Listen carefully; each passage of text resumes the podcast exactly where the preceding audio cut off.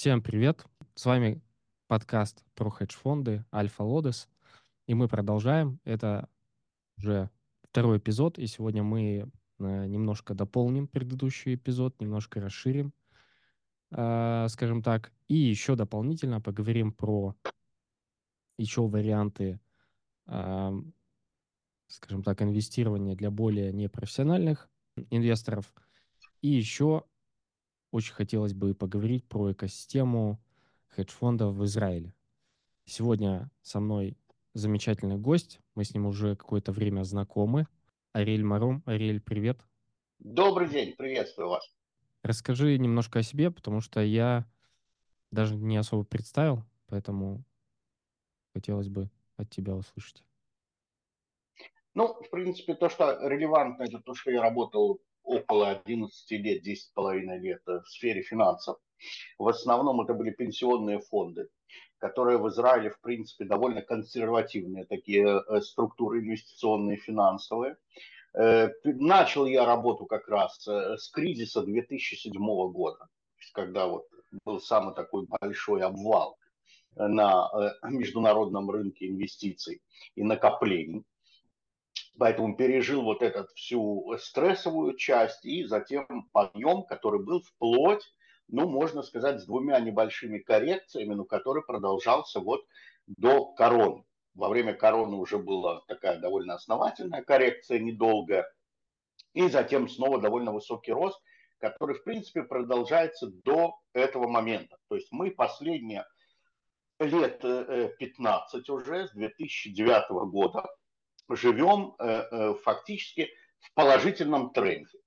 И, соответственно, я работал в трех пенсионных крупных фондах. Крупный фонд – это фонд, который управляет в Израиле инвестициями более 25 миллиардов долларов. То есть средние показатели на сегодня, я специально проверил статистику, у них где-то порядка 50 миллиардов долларов в каждом фонде. То есть каждый фонд такой управляет суммой, ну, где-то в районе 50, даже 50 плюс миллиардов долларов. То есть довольно большие. Количество клиентов, соответственно, пенсионных фондов, оно тоже большое. В каждом фонде это где-то порядка 300-400 тысяч человек, клиентов. Э, э, есть несколько инструментов накопительных, да, то есть это речь идет о э, фондах, о пенсионных кассах, о пенсионных фондах, которые отличаются от пенсионных касс, от инвестиционно-накопительных программ, которых тоже там несколько вариантов от э, страховых долгосрочных инвестиционных и накопительных полис, которые, ну, это практически уже мертвый сегодня товар, во всяком случае на израильском рынке, но тем не менее все равно там еще есть определенные большие сбережения, накопления. И затем я работал уже под финал в банке крупном, также, э, в принципе, э, в пенсионном отделе крупного банка, который, в принципе, обеспечивал для всех этих инвестиционных домов и страховых компаний. Непосредственно ведь деньги хранятся не у страховых компаний и пенсионных фондов на счету, они находятся все равно в банках. И банк как бы дает всю вот эту платформу под управление инвестиционных портфелей для пенсионных фондов и вообще для инвестиционных всех фондов. Э, что касается хедж-фондов, я сам участвовал в создании хедж-фондов в 2013-2014 году. Фактически вот именно тогда, я не могу сказать, что мы были прям первые, но первый хедж-фонд в Израиле появился довольно поздно. Это был 2007 год, если я не ошибаюсь. Вот. Э, и, в принципе, на сегодняшний день существует в Израиле, я посмотрел статистику, опять-таки, вот буквально на днях, 150 зарегистрированных хедж-фондов, то есть для маленькой страны это как бы большое число, но, но реально из них, настоящих хедж-фондов, ну, наверное, штук 6. То есть зарегистрированных 150, но реально которых можно обозначить как хедж-фонд, их всего ну, вот буквально по пальцам одной руки можно пересчитать. И э, я прослушал ваш э, э, предыдущий эпизод с Михаилом, который, на мой взгляд, дал шикарное вот объяснение, что такое хедж-фонды. И я с ним согласен, ну вот э, как человек тоже с таким довольно богатым опытом в финансовой сфере, э, что я с ним согласен на 94%. То есть и его суждение, его оценка, его описание, все, что он рассказал, это все соответствует, абсолютно так и есть.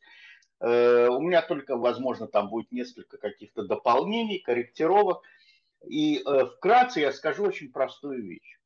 Хедж-фонд, по сути, это красивое маркетинговое название. И он не сильно отличается от инвестиционного фонда любого другого, кроме ПИФа. Да, вот по его инвестиционный фонд это немножко другое. Это глупый инструмент, потому что там мы купили акции и другие ценные бумаги и сидим на этом портфеле, изредка их корректируем. Это очень похоже, кстати, на пенсионные портфели, которые управляют большими миллиардами, которые работают консервативно, с низким риском, и, соответственно, они тоже покупают акции в долгосрочную. Это так называемая стратегия Уоррена Баффета, когда ты стараешься купить хорошую ценную бумагу и сидеть в ней условно 5-6 лет, чтобы постоянно на ней зарабатывать. Ты не стремишься на какие-то спекулятивные э, э, движения. И при этом я хочу сказать, что э, средняя годовая статистика израильских пенсионных фондов а я еще раз, я ее хорошо знаю, ну вот с 2008 года, показывает среднюю прибыль, ну, если на доллары пересчитывать, да, то где-то в районе 8% годовых. Это средняя прибыль по всем пенсионным фондам Израиля, в которых находится примерно 400 миллиардов долларов, даже сегодня уже чуть побольше. Вот. Э, то есть что это говорит? Что в принципе пенсионные фонды показывают очень хороший результат в долгосрочном, да, в среднесрочном, долгосрочном 8,5% годовых в долларе без риска – это отличный результат для любого консервативного инвестиционного фонда. И поэтому как бы есть такое выражение «от добра добра не ищут».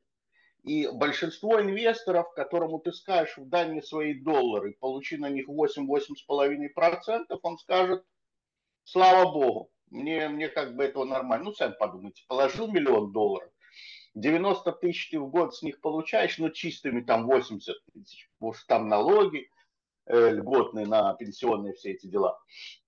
Вот, и в принципе на эти деньги можно спокойно жить в текучке, да, вот 80 тысяч долларов это уже нормальная сумма, там можно где-нибудь в Панаме или в Бразилии, в Аргентине, в принципе, на 80 тысяч долларов э, э, э, на текущие расходы хватит. Поэтому э, пенсионные фонды это на самом деле такой для меня, как э, финансиста, э, я считаю их на самом деле оптимальным видом э, сбережений для простого человека. А хедж-фонды, они фактически отличаются от обычных инвестиционных фондов двумя, э, даже я бы сказал, одним отличием, которое делится на две части. Хедж-фонд, в отличие от обычного инвестиционного фонда, использует в своей стратегии короткие позиции, то есть шарты. Когда он считает нужным, чтобы хеджировать от слова хедж, защита, да, он использует короткие позиции. Но в среднем по статистике, я изучал работу вот нескольких э, хедж-фондов, Э, процесс времени, когда у него открытые короткие позиции, он составляет менее 30%, а иногда ну, где-то там 20-25 в среднем. То есть, по сути, по сути, по сути хедж-фонд 80% своего времени, или, скажем, три четверти своего времени ведет себя идентично обычному инвестиционному фонду. И в определенных моментах, когда он считает, что это правильно – вот только тогда он использует открытые короткие позиции, то есть когда он продает рынок или отдельную ценную бумагу, либо с надеждой э, значит, э, э, обезопасить свой портфель во время коррекции, либо когда он считает, что условно акция компании Tesla, она сейчас цена слишком завышена, я ее шарчу, и таким образом я могу извлечь дополнительную прибыль. Но это бывает редко. То есть это примерно вот два месяца в году, три месяца в году. В среднем э, э, хедж-фонд находится в коротких позициях. Параллельно со своими основными позициями, которые ну, точно такие же. Покупка ценных бумаг э, с расчетом, значит, их перепродать подороже. Второй момент, который тут есть, отличие, это то, что Э, хедж-фонды, как правило, поскольку у них более агрессивная и более активная инвестиционная политика, они чаще покупают и продают ценные бумаги. Вот я, например, работал в пенсионном фонде, и у нас могло 10 лет 80% портфеля особо не меняться по акциям.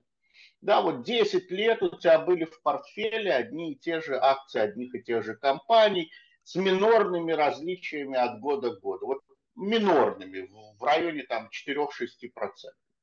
А так, та же Coca-Cola, тот же Procter Gamble, те же военные компании, да, то есть то, что дает, в принципе, постоянный такой дивиденд, постоянный какой-то рост, там тот же Intel, тот же Microsoft, ну, то есть все, все довольно стандартно. Все банки, да, естественно, крупные. Вот. И вот таким образом это работает. Почему, почему это важно? Потому что пенсионные фонды, они фактически двигают рынком. Соответственно, если ты покупаешь, если ты инвестируешь в пенсионный фонд, это очень похоже на инвестицию в ETF индекса. Потому что ну, пенсионные фонды, они не распродают вдруг бумаги. Даже когда рынок падает, пенсионные фонды не продают. Почему? Потому что у них по уставу пенсионного фонда только 4,5% средств может находиться в кэше. Остальное они обязаны инвестировать. И поэтому они являются вот той подушкой, которая фактически держит рынок. И с каждым годом удельный вес пенсионных фондов, ну их правильно называть институциональные инвесторы, такое сложное слово да, для обычного человека, значит, они являются подушкой, которая держит весь рынок. И поэтому мы видим, что с каждым годом, с каждым циклом точнее, коррекции на рынках, они менее резкие. Потому что вот балансирующим вот этим вот звеном крупным являются пенсионные фонды. Они управляют сотнями миллиардов долларов. Поэтому то, что там мелкие инвесторы что-то где-то продают, это может оказать влияние на отдельную акцию. Но в целом на индекс это не окажет никакого влияния или почти не окажет влияния. Единственным исключением являются мажорные ситуации. То есть форс-мажор. Да? И вот э, любая война – это форс-мажор. Но тут я вам тоже приведу интересную вещь. В Израиле, как вы знаете, уже 60 дней идет довольно интенсивные боевые действия с тысячами ракет, сотни тысяч мобилизованных, то есть как в России. Россия мобилизовала 300 тысяч, Израиль мобилизовал почти 450 тысяч. Вот, как бы одни и те же объемы. И рынок поначалу упал, коррекция была процентов на 11, то есть больше 10 процентов. Затем он отыграл, и сегодня падение составляет где-то в районе 4%. Что учитывая, что за последние 5 лет рост был около 50%, ну, 5% потери это совсем небольшие изменения. Вот. Именно поэтому я считаю хедж-фонды инструмент для обычного инвестора ну, практически бесполезный. Это чем-то похоже, сколько обычных людей могут позволить купить себе и ездить на Мазерати. Угу. Да, там Ауди еще могут люди покупать, правильно, да, большинство, ну или точнее обеспеченный класс, средний класс. А вот Мазерати, даже если деньги есть, ты подумаешь, потому что ну, машина такая нестандартная, капризная, не ремонтно-пригодная. То есть как бы все красиво, она эксклюзивная, она там гоночная, как угодно. Она красивый дизайн у нее. Но вот ездить на ней в повседневной жизни на Мазерате, это как бы могут определенные люди, но это будет абсолютная единица. Да? Сколько Мазерати есть э, даже в богатых городах. Вот это примерно есть хедж-фонды. То есть хедж-фонды – это инструмент, для состоятельных людей, которые хотят максимально диверсифицировать свой инвестиционный портфель. Но тут я скажу несколько плюсов, которые есть у хедж-фондов и нет у обычных инвестиционных фондов. Да, Хедж-фонд да, может, да, это интересный момент, потому что важно тоже понимать, хедж-фонд является всегда закрытым э, фондом. То есть мы знаем, есть фонды открытые, есть фонды закрытые. Это определяется уставом, потому что с точки зрения законодательства хедж-фонд является обычным инвестиционным фондом. Название хедж – это, как я и сказал, чисто маркетинговая примочка, то есть это маркетинговая обертка. У нас же есть, в конце концов, законодательство, по которому все участники рынка должны действовать одинаково. Соответственно, хедж-фонд и инвестиционный фонд, они в юридическом плане абсолютно одинаковая структура. Значит, отличаются они уставами. есть открытые фонды, есть закрытые фонды. Значит, хедж-фонд – это закрытая, всегда закрытая структура. Это первое. Это преимущество, с одной стороны, с другой стороны, недостаток. В чем преимущество? Что, в принципе, в таких э, э структурах проще э, скрывать, скажем так, э, финансовую информацию. Да, если в открытом фонде можно видеть э, все акции, бумаги, и, в принципе, такая информация открыта, то э, э, хедж-фонд может, в принципе, вот, э, вот эту отчетность немножко с ней работать по-другому и отображать ее, опять-таки, немножко по-другому, потому что, как правило, хедж-фонды всегда регистрируются в э, э, более лояльных юрисдикциях. Ну, это всякие Кайманы, Багамы, понятно, да, то есть, э, э, ну, понятно, они есть и в Лондоне, и в Тель-Авиве, но в основном это делается там для того, чтобы завуалировать и происхождение финансов. Хотя сегодня это сложно, потому что вся эта отчетность, МРЛ и так далее. Но тем не менее, у них чуть больше инструментов для вот такой вот более гибкой бухгалтерии. Это первое. Второе, и это самое главное преимущество хедж-фонда на сегодняшний день, на самом деле, э, в отличие от любых других инвестиционных фондов. Значит, э, заключается это в том, что сегодня есть хедж-фонды, которые профильные. То есть ты можешь сегодня подобрать хедж-фонд, который будет инвестировать в определенные профильные высокодоходные сектора экономики или сегменты экономики или сегменты рынка, Э, и уставы их позволяют это делать, потому что у обычного инвестиционного фонда он довольно жестко придерживается инвестиционному своему уставу. То есть, если у него положено 60% акций, 40% облигаций, значит, плюс-минус 2% он так и будет делать. Хедж-фонд может, например, решить, поскольку сейчас вон везде идут войны, это, кстати, я открываю профессиональный секрет, мы вот недавно обсуждали – Э, идею создания такого инвестиционного целевого фонда, мы его не называли хедж, мы просто называли закрытый инвестиционный фонд, который бы инвестировал в военные компании, то есть компании, которые производят вооружение. 80% такого фонда инвестировал бы свои средства в компании, которые производят системы вооружения. Очень хорошая идея. То есть обычный инвестиционный фонд такого делать не будет, он никогда не будет сегментарным. А хедж-фонд, который является закрытым инвестиционным фондом, используя вот ту динамику рынка, которая сегодня есть, война в Европе, война в Азии, война на Ближнем Востоке, это идеальная вещь. И мы видим, кстати, что акции военных компаний, которые производят вооружение, они подорожали на 400%, 300-400% показали прибыль за последние два года. То есть сумасшедшая прибыль относительно рынка. То есть умные инвесторы, smart money, да, вот Э, хедж-фонды, они всегда апеллируют к тому, что вот самые умные деньги – это деньги, которые находятся в хедж-фондах, потому что э, по правде можно сказать, что в хедж-фонд привлекают работать самых профессиональных инвестиционных менеджеров. Вот их берут с обычных пенсионных, это называется собирать звезды. Да, вот самых лучших этих самых стараются переманить туда. Это факт. Им дают там самые высокие зарплаты, самые высокие бонусы, потому что, опять-таки, уставы консервативных инвестиционных фондов ограничивают. Ты не можешь платить зарплату сколько ты хочешь, ты не можешь платить бонус сколько ты хочешь. Есть четкие регламенты, сколько можно брать комиссионных, и они невысокие. Сегодня средние комиссионные инвестиционных обычных фондов составляют полтора процента, а то и меньше. От, от процента до полутора процентов.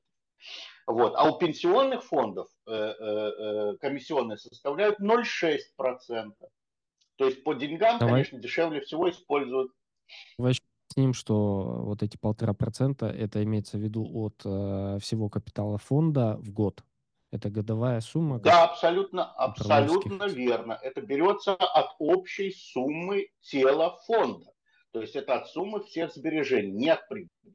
Хедж-фонды дороже они могут брать до 2% по закону, но кроме вот этих 2%, которые они могут брать по закону, а в некоторых юрисдикциях и 3%, они еще могут брать часть от прибыли.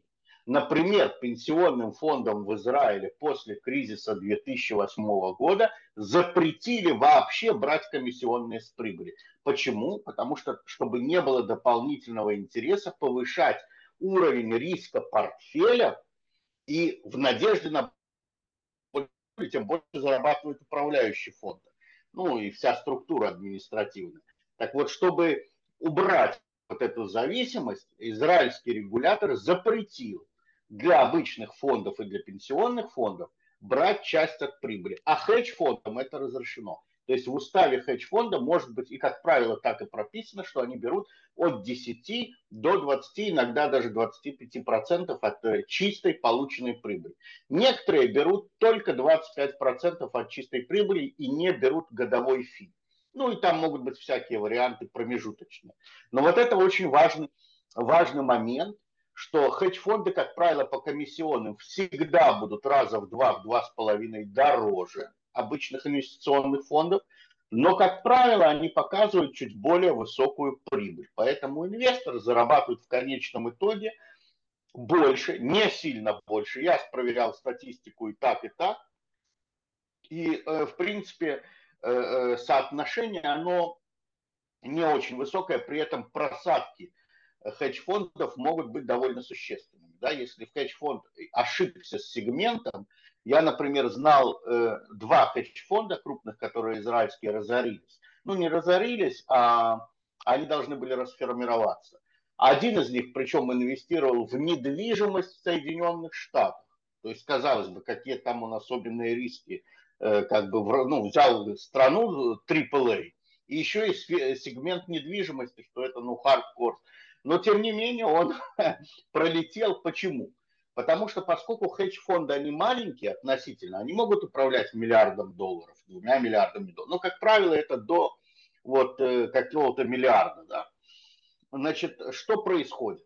Что такое миллиард долларов сегодня? Сегодня здание в Соединенных Штатах крутое, да, там хороший инвест-объект, и в той же Москве, стоит 200-300 миллионов долларов. И если ты заходишь в 5-6 таких проектов, то ты как бы все, своим портфелем садишься там, грубо говоря, на десяток, портфель, на десяток проектов. Mm-hmm. И если у тебя 2-3 проекта залетают, вот как случилось э, с этим фондом, который, кстати, инвестировал каждый объект недвижимости, это было жемчужин. Ну, вот, то есть там никаких афер, это были серьезные хардкор проекты, но два залетело, потому что э, попали все. Один это был как раз-таки отель Плаза в Нью-Йорке дорогущий проект на полмиллиарда долларов.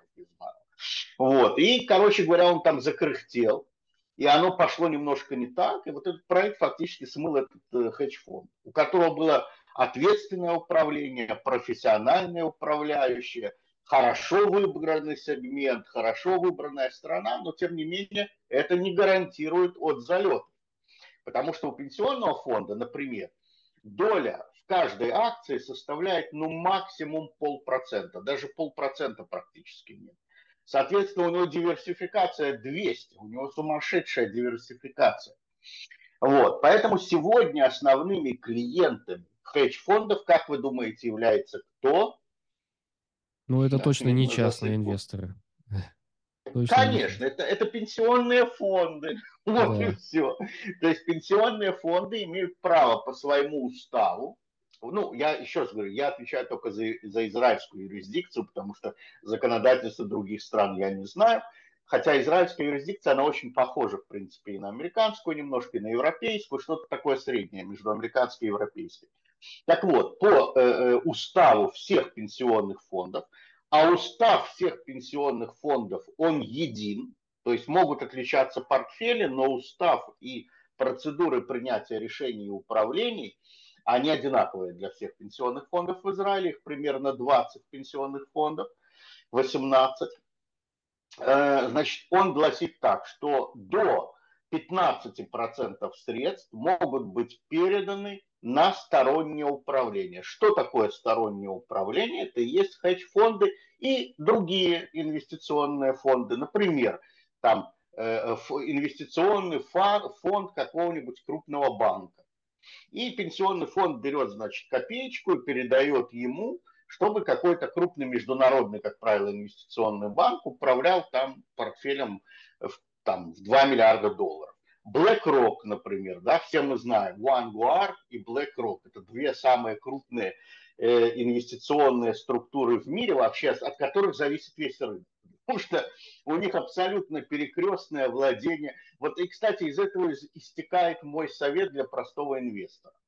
Хотите зарабатывать среднюю и никогда не рисковать, просто инвестируйте через BlackRock или Vanguard а лучше через обе параллельно. И тогда в любом случае вас портфель не покажет худший результат, чем рынок в целом.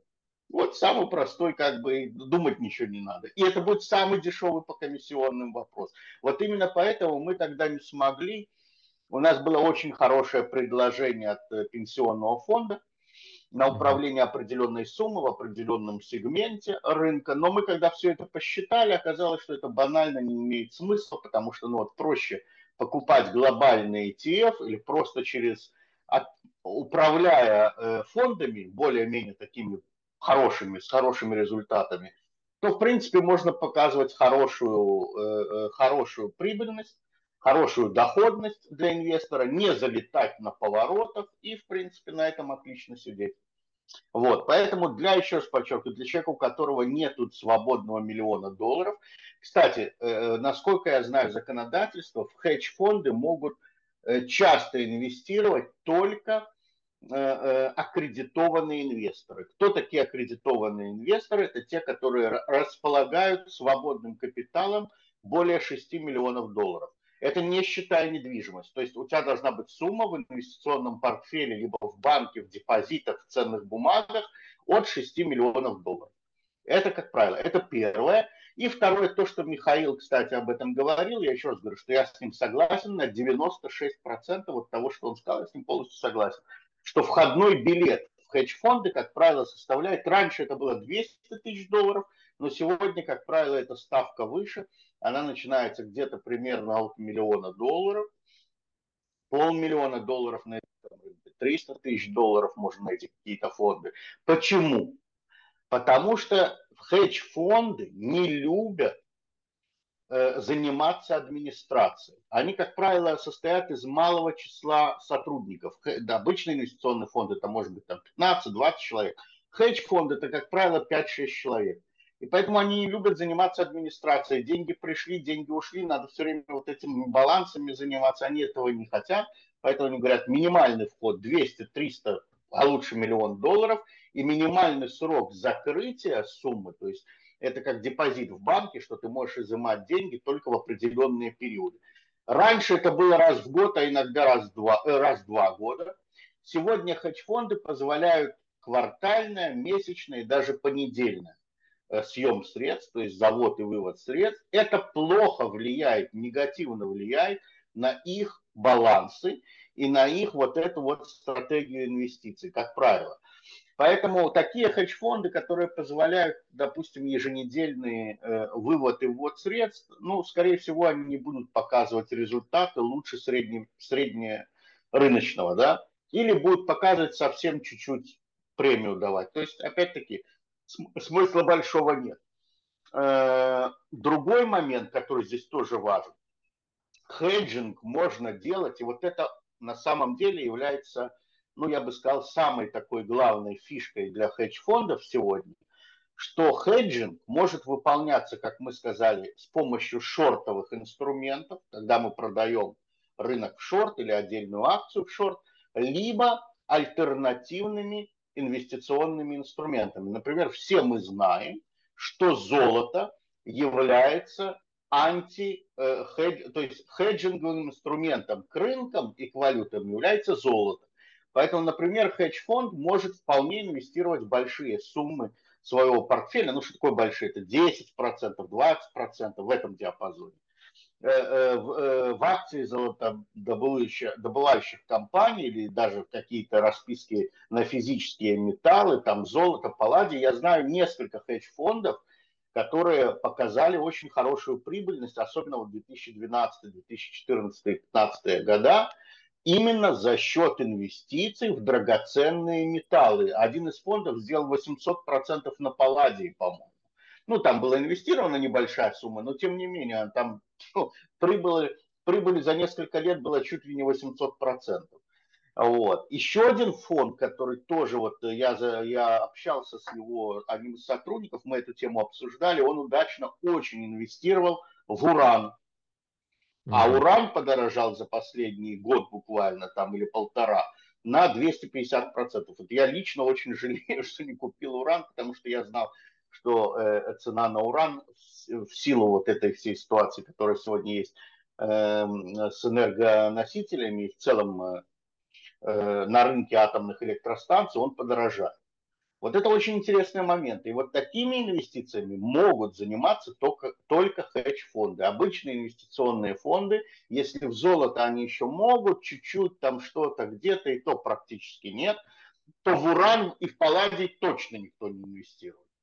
А это самые прибыльные активы. Литий, палладий, уран и другие редкоземельные металлы. Из-за электроники, из-за военных э, э, значит, вооружений, которые требуют все эти металлы. Да, то есть вот, пожалуйста, э, отличная ниша для хедж-фондов, которые, в принципе, умные хедж-фонды могли это использовать и показать очень хорошие прибыли. Слушай, э, да, это, кстати, к вопросу про финансовые инструменты. Я тоже много читал, что для хедж-фондов открыто априори намного больше финансовых инструментов, чем для тех же просто инвестиционных фондов, э, или тем более для частных инвесторов. То есть они не могут там какие-то вот сложные выстраивать схемы, э, использовать разные инструменты, там тот же арбитраж, там commodities и так далее. То есть э, обычные люди, у них там открыт очень узкий э, сегмент, на который они там могут что-то торговать, делать там вкладывать э, и так далее. Давай дальше поговорим, после небольшой паузы, как говорится, поговорим про цифры, потому что вот ты сказал про зарплаты, и что еще? Ну и в целом про размеры фонда. Я скажу, да, значит, размер, э, значит, правильно, ты как бы сказал, э, суммировать это можно так для хедж-фондов открыт более широкий набор инвестиционных стратегий и инвестиционных инструментов. Но стратегии и инструменты это разные две составляющие. Окей, это первое, что надо понимать. Но второе, что очень важно в этом понимать, очень важно, что что значит для хедж-фонда открыта э, вот эта возможность управлять любыми э, инструментами. В них же надо разбираться чтобы менеджер купил инструмент под названием уран, он должен знать рынок, глобальный рынок урана. То есть это еще зависит от узкой специализации инвестиционного менеджера, разбирается ли он в этом или нет. Поэтому то, что для них это открыто, не факт, что они могут это использовать, потому что людей, которые разбираются в глобальном рынке лития, урана, там какого-нибудь э, э, иридия или еще чего-нибудь, ну, вы сами понимаете, это среди финансистов это ну, вообще минорные проценты. Да, поэтому с одной стороны это открыто, но с другой стороны иди возьми, да, расположено так, э, так и ешь, да, а ты попробуй это съесть. Поэтому это тоже как бы надо все брать очень относительно.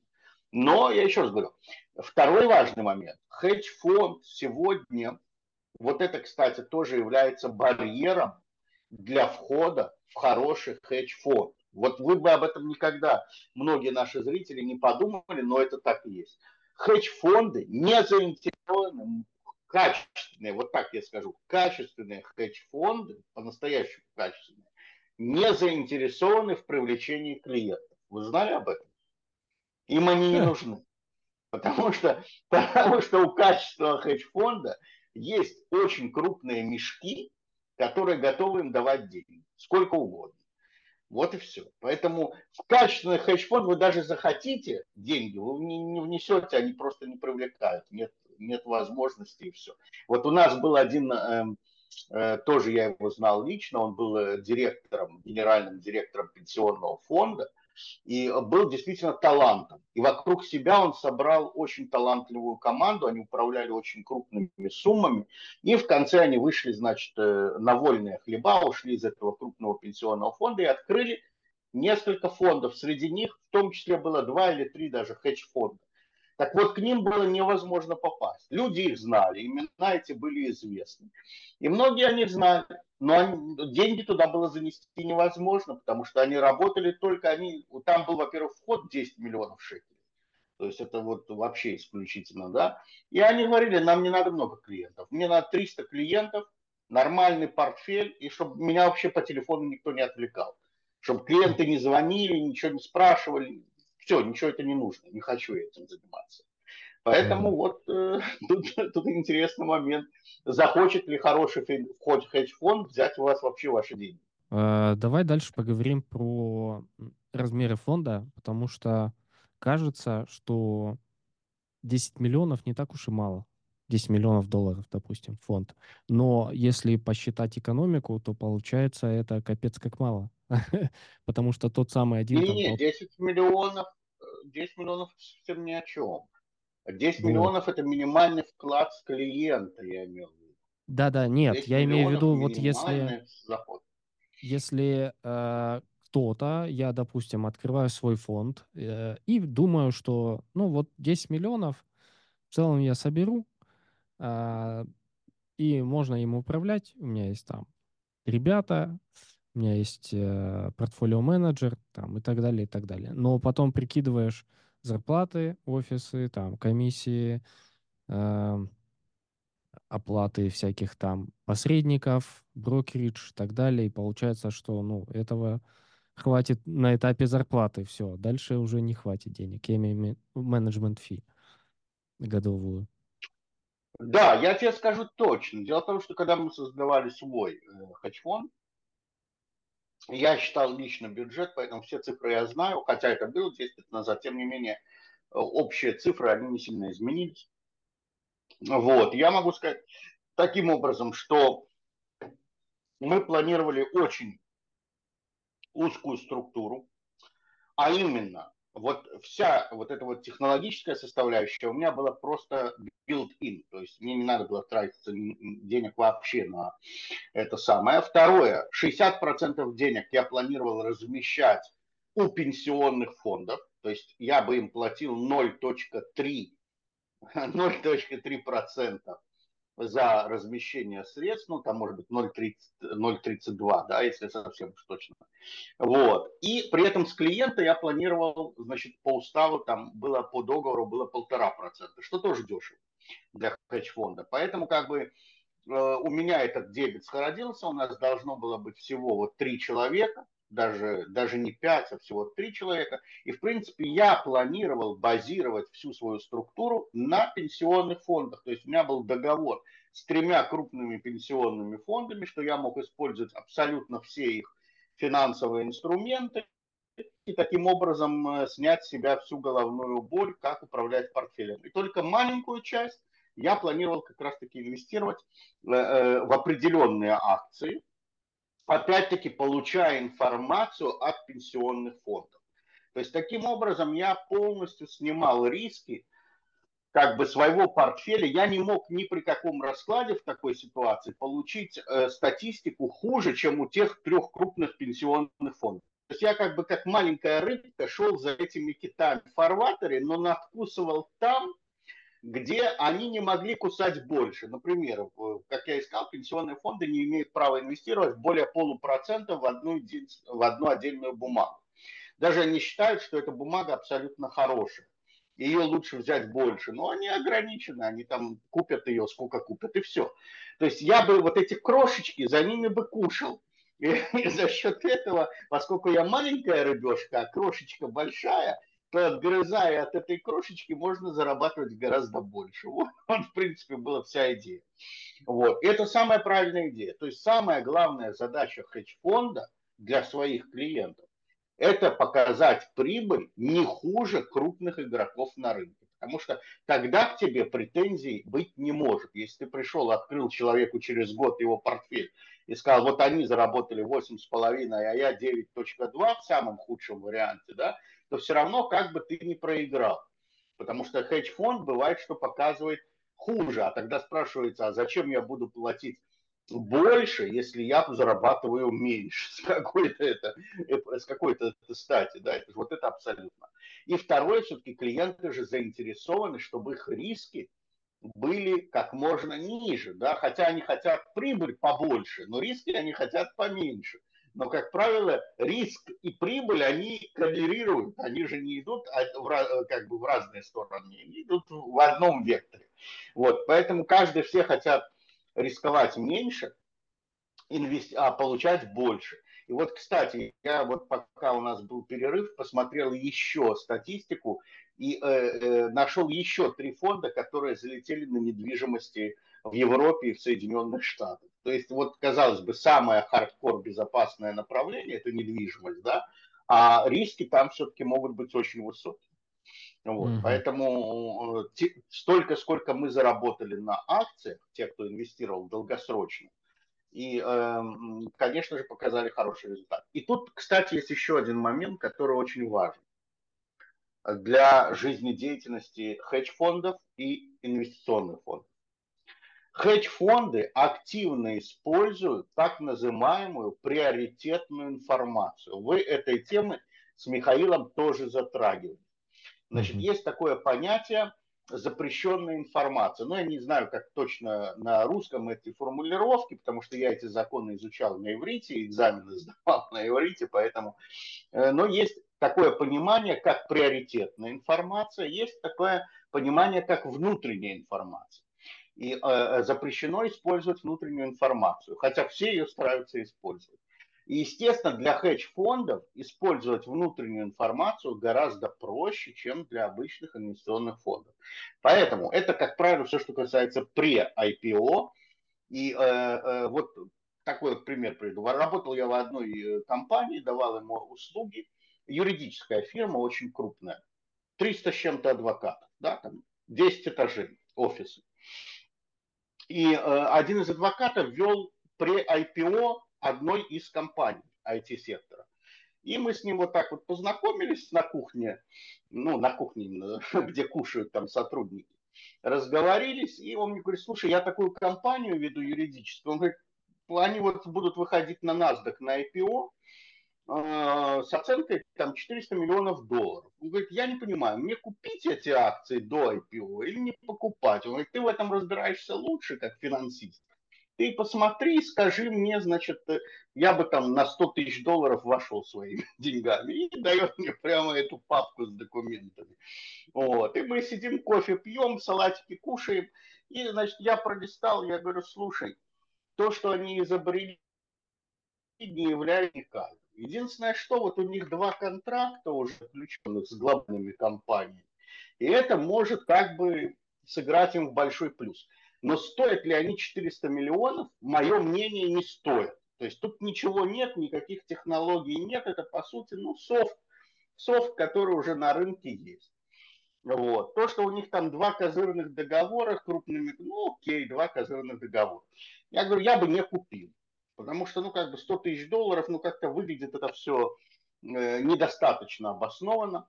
А он говорит, ну слушай, там такая команда, бывший генеральный директор Microsoft, там т т т т т т т они-то знают, что делать.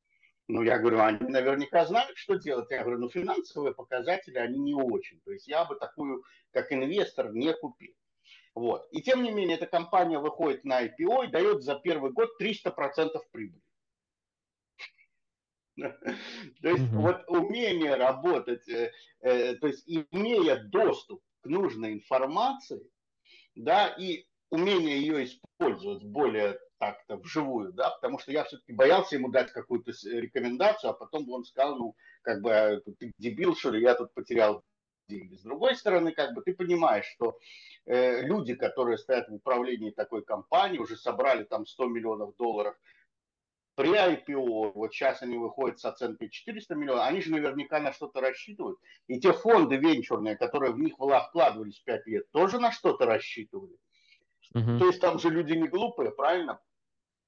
Поэтому не всегда экономическая финансовая информация отображает реальное положение дел. Но если ты не имеешь доступа к такой информации, то ты в теории не можешь принять никакого решения. Иногда ты можешь принять, иногда ты можешь не принять, но как бы в любом случае успешность хедж-фонда зависит от его э, связей внутри рынка. Вот это я могу сказать сто процентов. Не может быть успешного хедж-фонда, у которого нет э, канальчиков по получению внутренней информации от крупных пенсионных фондов, от крупных банков, например. Потому что если ты знаешь, что-то какой-то крупный банк планирует сейчас заходить в определенные акции, у тебя есть список этих акций, вот у тебя есть там 15 акций, куда сейчас вот этот крупный банк будет потихонечку их докупать. Так докупай на два дня раньше его, и ты будешь всегда в плюсе. Да, ты там по, по 2%. Слушай, это не похоже на... Это не похоже на... То есть для каких-то секов условных. Это не похоже на инсайдерскую торговлю или там что-то? Нет, такое? в том-то и дело, что нет. Вот это узкая грань, которая называется приоритетная информация, которая является законной, потому что она относится к анализу, и внутренняя информация. Внутренняя информация – это другое. Внутренняя информация – это когда компания А готовится подписать сделку с компанией Б или там слияние, например, да, и ты используешь вот, э, вот эту внутреннюю информацию до того, как она стала известна рынку. Вот это да. Все остальные стратегии, они как бы разрешены. То есть э, э, э, это не внутренняя информация, потому что банк, который хочет купить какие-то акции, является рыночной информацией, а не внутренней информацией в отношении той акции, потому что э, э, все это происходит от закона запрета манипуляций ценными бумагами. Но ты не манипулируешь ценной бумагой, исходя из внутренней информации той компании, которой вот эта эмитент является ценной бумаги, а используешь ту информацию, которая есть на рынке. Это ты имеешь право делать.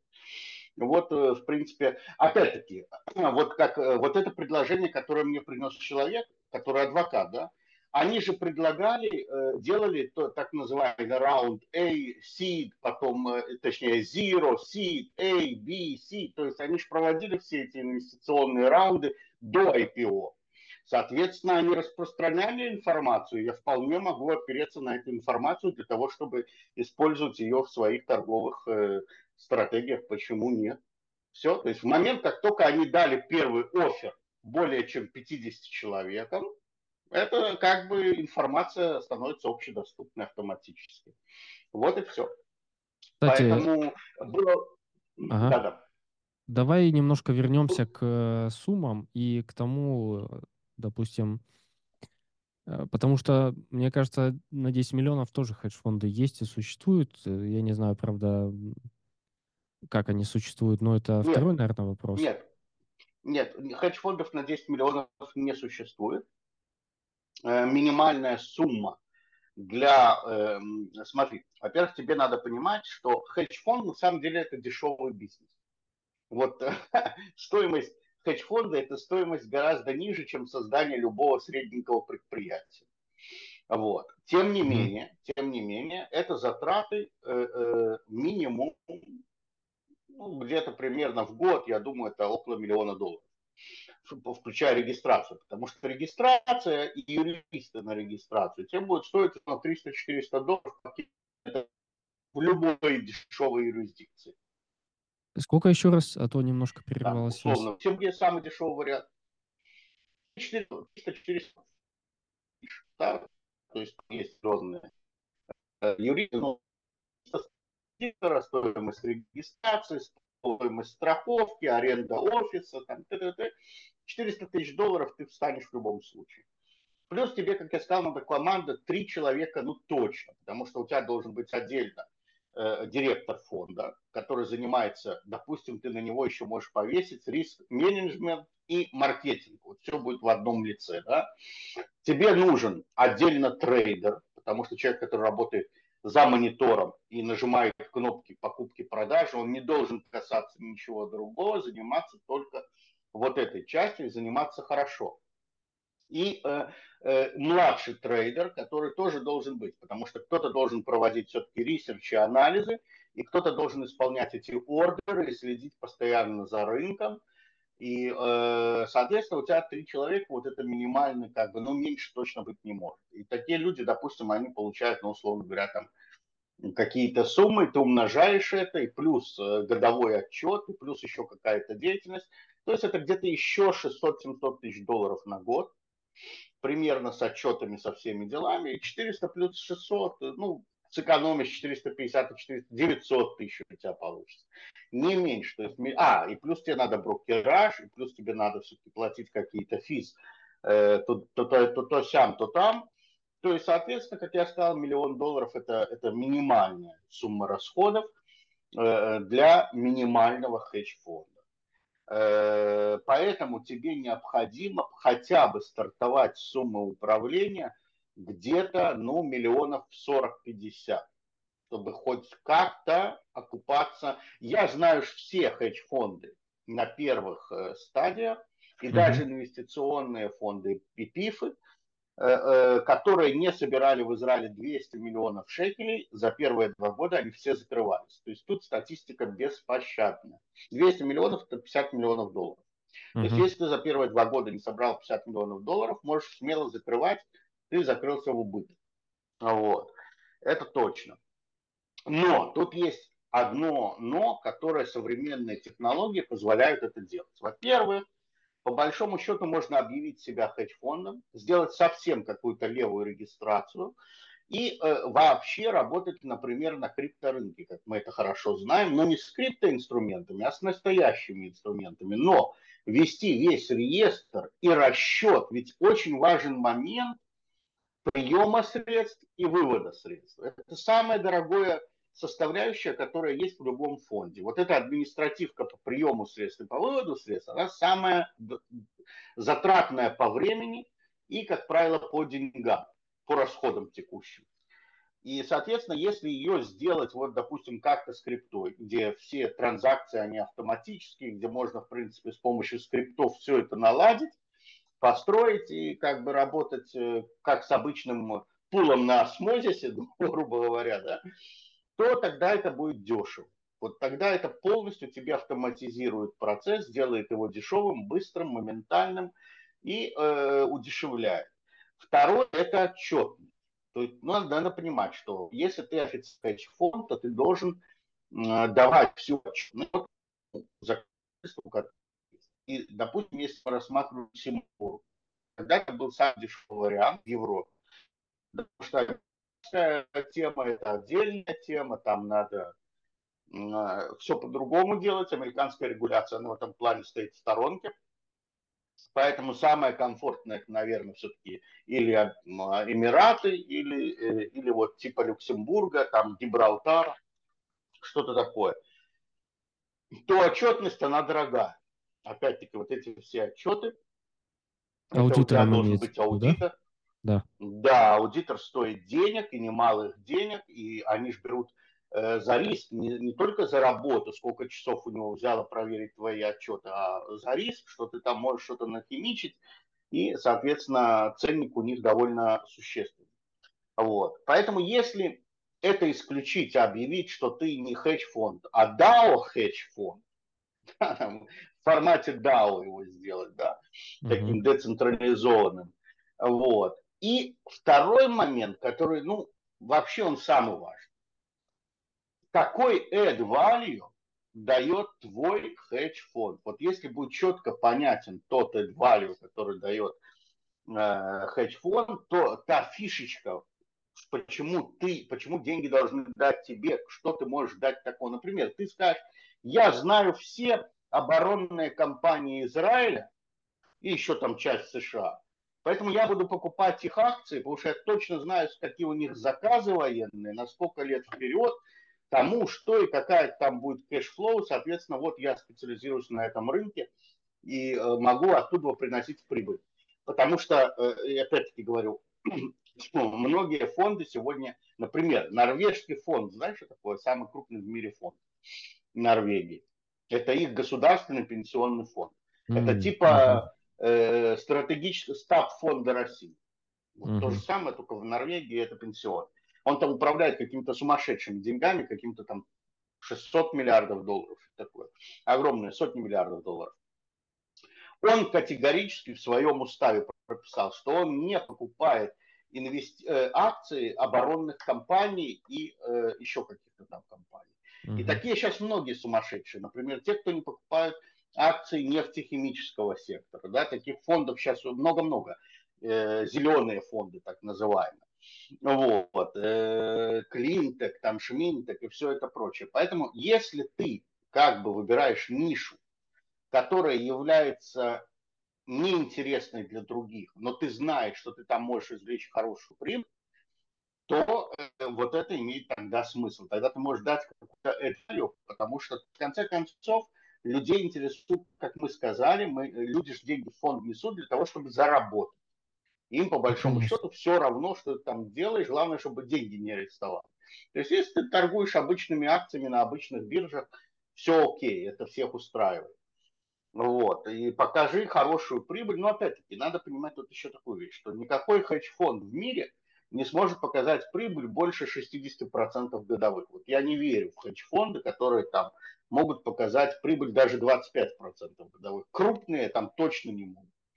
Вот. Э, э, закрытые, маленькие, которые могут лавировать, э, они могут показывать около 20%, ну а 60% это совсем фантастическая прибыль.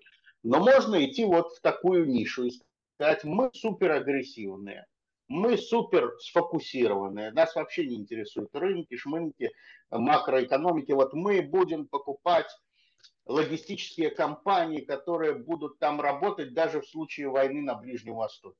Потому что жрать-то людям надо, и зерно возить все равно надо. Вот мы идем на этот фокус. Да, тогда это может быть интересно, и там можно заработать большие деньги. Вот. Но опять-таки нужны связи, да, надо тогда понимать, окей, а что это значит, а как с этим работать, а где покупать акции этих компаний, вот, потому что это уже, или наоборот, вот те же металлы редкоземельные, ну, таких фондов очень мало, которые работают с редкоземельными металлами, а это тема, которая будет все время дорожать, потому что она ограничена, а спрос на нее постоянно растет. Ну, во всяком случае, пока существует нынешняя экономика и нынешнее производство, э, пока это все не разрушилось, э, спрос на это будет расти. Кстати, 90% мирового рынка редкоземельных металлов контролируется кем? Китаем. Соответственно, если составить шорт-лист компаний, которые в Китае занимаются редкоземельными металлами, и спокойненько покупать их акции, скорее можно показать неплохую прибыль простая совершенно. Тогда надо сидеть в Китае, вот, да, чтобы получать эту информацию, как бы.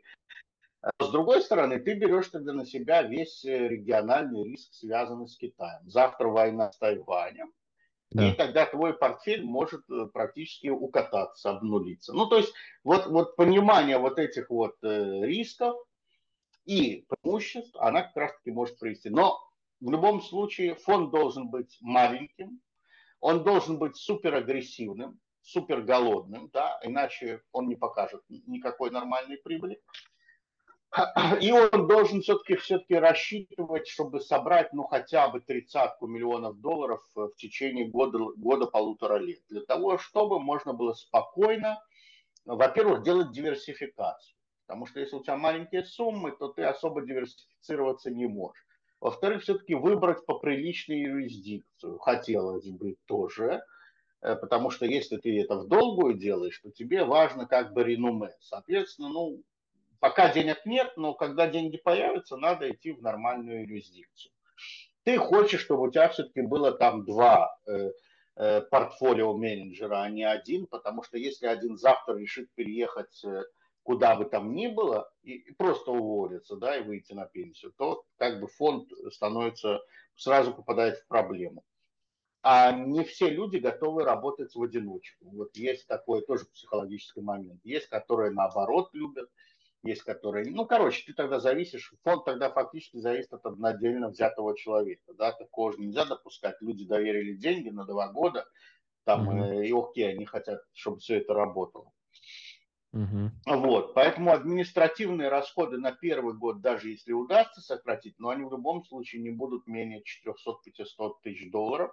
И если твое фи составляет 2-2,5%, то, соответственно, ты умножаешь эту цифру, и ты понимаешь, какой у тебя минимальный э, тело фонда должно быть. То есть, условно говоря, двадцатка миллионов долларов – это вообще минимум, только чтобы окупить 100% расхода, иначе тебе придется это содержать со своего кармана, так как у нас это было, что мы не смогли строить определенную все вот эти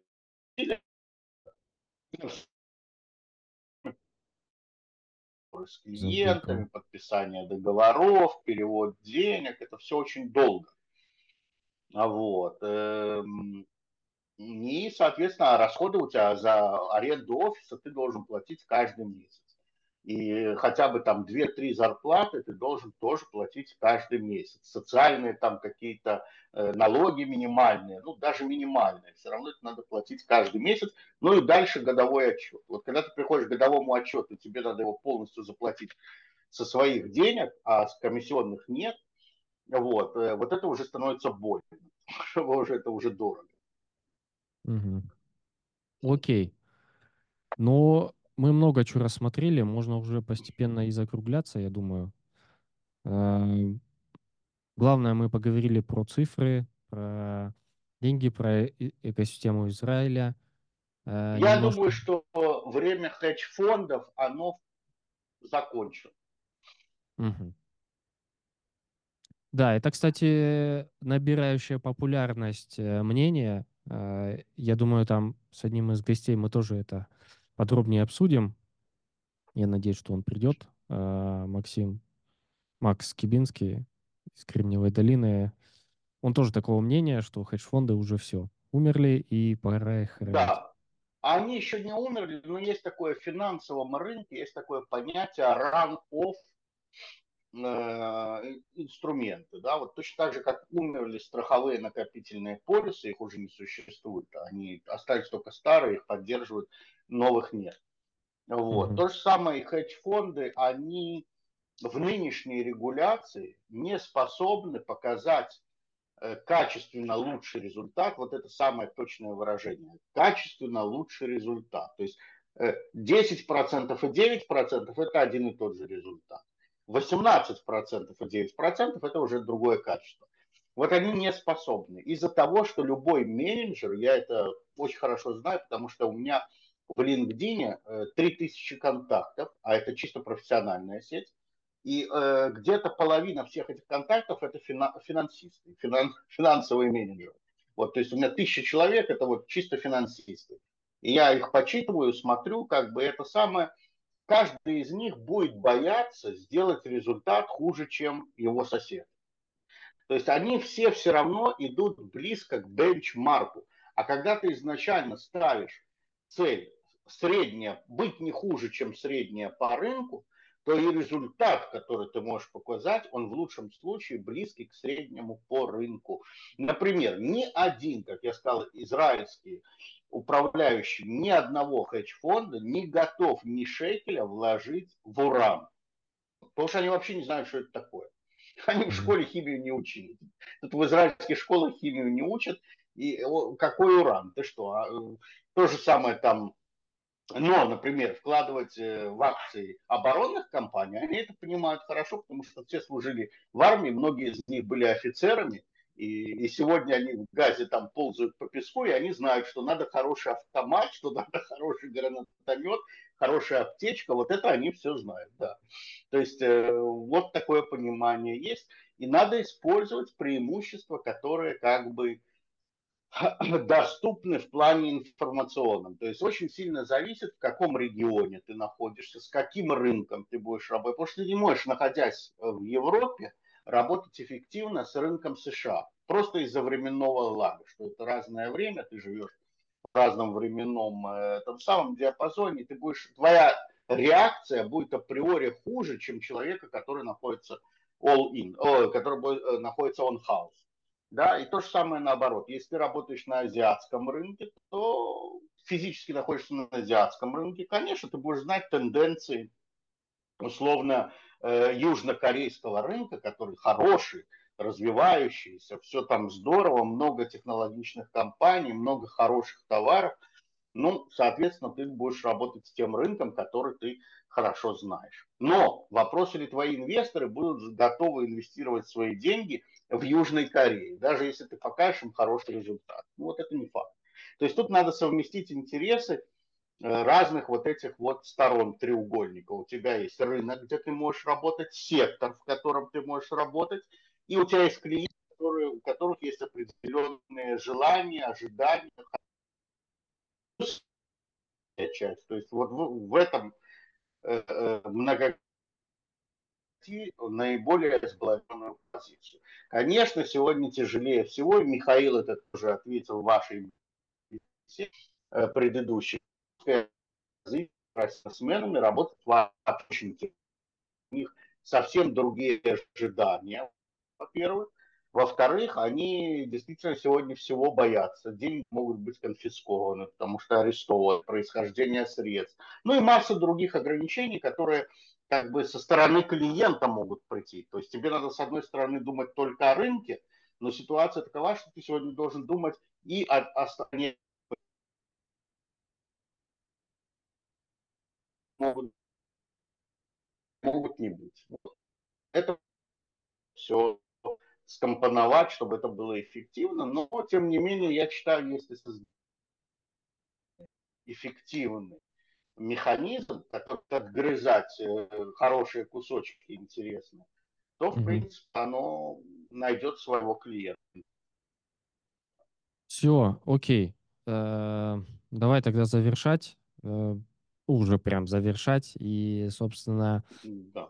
Спасибо тебе большое, что пришел выделил время. Это был второй эпизод. Мы отлично и продуктивно провели время, пообщались и выяснили массу полезных моментов, дополнили предыдущий эпизод. Если вы не смотрели, посмотрите. Ссылку я могу оставить в описании. Если вы смотрите на YouTube, подписывайтесь, ставьте лайки, ну и все остальные вещи. Все, всем спасибо. Всех благ, всего хорошего. До свидания.